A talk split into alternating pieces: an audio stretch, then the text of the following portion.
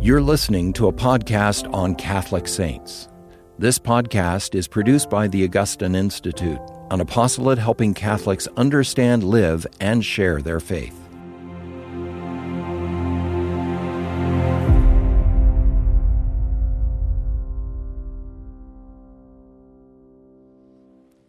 Hello and welcome to Formed Now. My name is Dr. Ben Akers. I'm the executive director of Formed, and we're in part three of our four part series on St. Francis de Sales and the character of a Christian.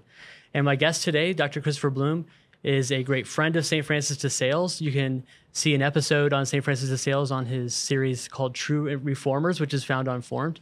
He's also helped translate the text that we have for you uh, that we're discussing today. And the virtue we're going to be talking about, the character, the essential uh, trait of a Christian that we're going to be talking about today is the trait of sincerity. Mm-hmm. And uh, last time we talked about the, the importance of attentiveness, and a verse came to mind in our conversation from Psalm 123. And Psalm 123 To you I lift up my eyes, O you who are enthroned in the heavens. Behold, as the eyes of the servants look to the hand of their master, as the eyes of the maidservant to the hand of her mistress, so our eyes look to the Lord our God till he has mercy on us. Mm-hmm. It was a beautiful uh, scriptural base of that attentiveness, that mm-hmm. focus on what mm-hmm. we're supposed to, to do in prayer. Mm-hmm.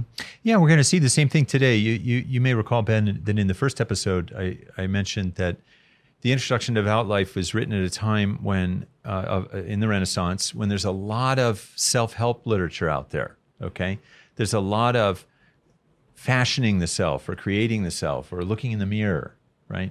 And what De Sales is offering in, in the devout life is, is just what that verse talks about looking at the master rather than looking in the mirror. Mm.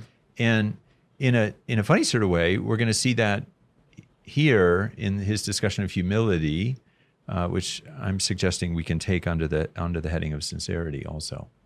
This is from the third part of the introduction to devout life, and he talks about the importance of virtue. Would you mind sharing a little bit about the importance of virtue to the moral life, but also to the spiritual life? Mm-hmm. Yeah. So uh, you know, the the aim uh, of of human life, of course, is is the charity, the twofold to to fulfill the twofold commandment to love God and love neighbor. Right. Why is that? Well, the the faculty which is deepest in us is the will. Right. We we are creatures. We stand in need of other things and other uh, personal beings, as it were, um, people and God and angels too, for that matter. And uh, so the will is is that thirst, as it were, right, to be in communion with God and neighbor. Um, so if that's if that's not right, you know, if we're not loving rightly, then what's deepest enough is being thwarted. Right. And you can think of all of the virtues. I mean, charity itself just is loving rightly, but you can think of all of the other virtues as removing obstacles to our loving rightly. That's that's beautiful. What, and this is where he begins with a surprising title. If you're following along on the text, it's only nine pages. I encourage you to download it, read it on your computer.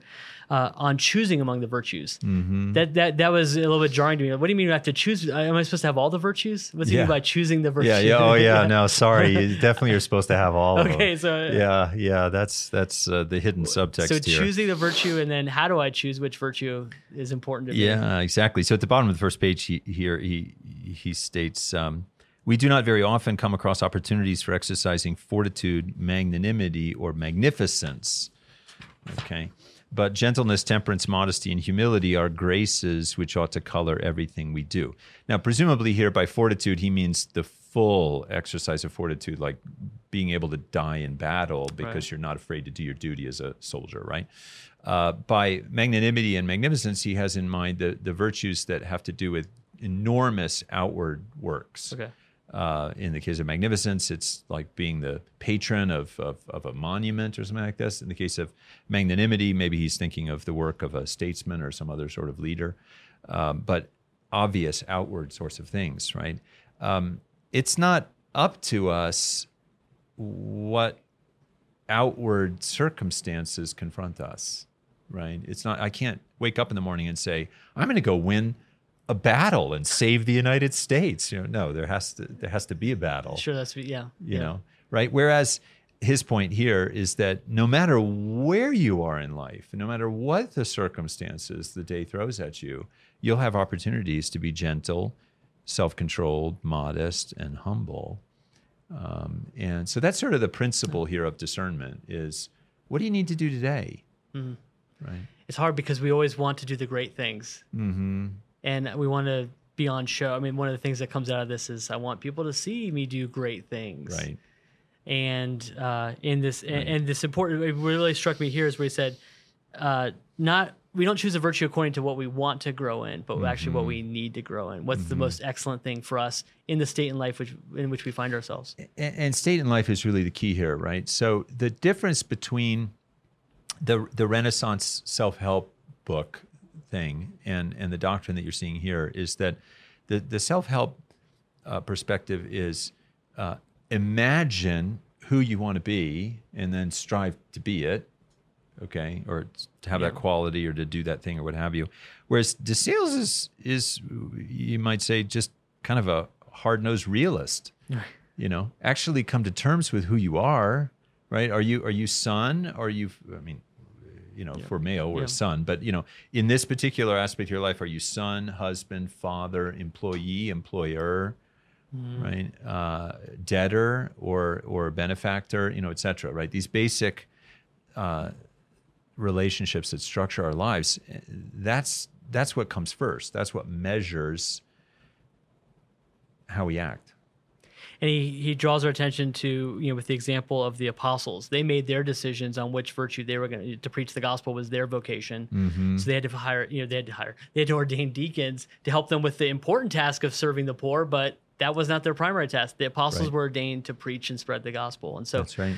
uh, just to go back to the themes that we've been seeing in the last two episodes of eyes on Christ, mm-hmm. eyes on the life of Christ. If you're trying to figure out what to do in life, this is coming from a fruit of his own meditation, his own study of the life of Christ. He's, he's just giving us by teaching us by example. Mm-hmm. You know, what I'm telling you is found in the Gospels. That's that's absolutely right, and and also found in the Gospels is that strong lesson present so often, right? That it's that it's the Lord who breaks into our lives and gives us the fundamental orientation of our life, right? So there's the famous episode at the end of St. John's Gospel where St. Peter says, you know, what what about this fella? right. You know? And Jesus' response is, that is of no concern to you. You follow me, right? As who you are, right? I've made you this kind of shepherd. You're the first pope, right, so to speak, right? Then Jesus didn't mm-hmm. use those words, but yeah. right. I've I've I've told you what I need you to do, so do it, right? And now, you know, there, there's a time in life when we're discerning what the Lord's call is, and when we haven't made decisions that constitute a kind of objective state of life, right? But for those of us like ourselves who are married, we actually know what our duties are. They're totally clear. And, and, and just bringing that up to the, the the scene from John 21 is this is a temptation that often surfaces in the spiritual life mm-hmm. and just our regular secular life of we look to others and compare ourselves to others. We're yeah. like, well, I must be fine with God because I'm not a Hitler. I'm not doing going around doing terrible things. So I'm sure right. like I'm going to get to heaven because I'm not as bad as that person. But um, that Jesus' call to Peter is the same to call to us of you follow me and mm-hmm. I have certain mm-hmm. things I need you to do for me and one of those is the it, for everybody is virtue of charity. Right. Um, right. And then this is what he talks about in the text, where he he quickly moves from charity being the queen, the queen bee, if you will, mm-hmm, and mm-hmm. then he moves mm-hmm. to humility. What's the relationship between humility and charity? Yeah, well, you know, pride is the great enemy of, of charity, right? And and pride, of course, is that disposition to look at ourselves and to imagine what we take our good to be, right? I, I really need that red Ferrari, you know? Um, and of course, we're deceiving ourselves in that pride. Uh, but this, this is the fundamental uh, structure of temptation, right? So humility comes in and takes away, uh, of course, not every impetus towards pride within our sinful souls, but you know, it, it's it's doing the work that that can be done to regenerate us so that we're free to see the world as it is and when we see the world as it is and ourselves in the world then then we're we're like ready to do good deeds that are actually good. Right. Uh, so and this is the task right? Uh, on page three, he talks about um, humility drives Satan away and cherishes the gifts and graces of the Holy Spirit within us. Mm-hmm. For that reason, all the saints, especially King of Saints and his Blessed Mother, so Christ and his mother, have always esteemed the grace of humility above all other virtues. Mm-hmm. It's a beautiful way to, to put it. It's extraordinary. Yeah, it is. I mean, and the, there there is a kind of reordering of the virtues um, that that happens with the advent of Christ uh, for Aristotle, justice is is the great virtue because it's the rectitude of the will, right? Um, this is a very interesting claim here about about humility, uh, and it's a common thing for theologians to say, right? Because humility is it, it involves both um, a, a kind of openness to our own lowliness, right? Our own abasement, right? So that we're not the will is not striving towards goods that are above us, but it also and, and irreducibly involves seeing ourselves as we really are, right? And this is why I'm suggesting the note of sincerity is helpful to us because I think one of the real problems, both in St. Francis de Sales time and in ours, and dare I say, you know, in any human situation, is self deception, mm. right? And so the question is how how do we how do we see ourselves rightly, uh, sine cera, without wax. Okay. Oh, right? I was going to ask you what the yeah the etymology of that. Yeah, yeah, without without wax, without a mask, without makeup, right? How do we how do we see ourselves rightly? And it's interesting that De Sales says, well, we see ourselves rightly when we see that God has given us good things and that we are sinners. Right. Yeah, he does. He basically says that nothing puts us in our place better than to realize that our misdeeds, that we mm-hmm. deserve God's judgment, mm-hmm. but we also look at His mercy. Mm-hmm. That we can't complain about it. I mean, he has given us so much in our mm-hmm. life that there's nothing that mm-hmm. we have of, of our own accord. Yeah, and I th- that's right. And also, I think you know part of part of the threat here is that we don't we're not properly grateful for the blessings that God has in fact given us, and we allow ourselves to be deceived and constantly desiring good things that we don't have, and tell ourselves, well, if I had this, you know, if I had this mm-hmm. job or if you know whatever it might be, then I would be a right. good to be able to do good works. The grass is always greener. Yeah, on the other side. Right, and so this is why he wants to pull us back to what what is our objective state in life, right? What has God in His providence called you to today and in your life generally, start there. See yourself as God sees you, that is, through the gifts that He's given you. And why did He give you those gifts? So that you can serve His kingdom. Hmm. Right?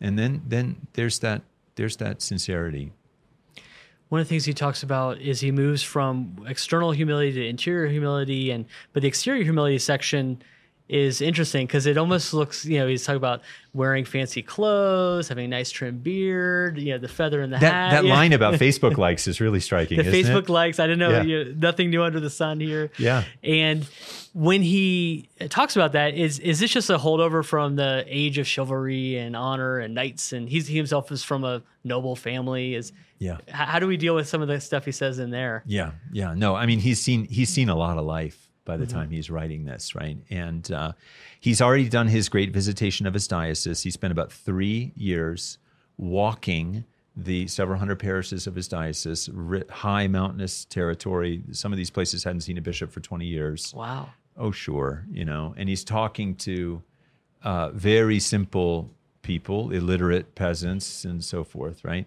No matter where you go, no matter where you look, people uh, all of us, you, myself, yourself included, right? We all are disposed to try to make ourselves look good, right? Right?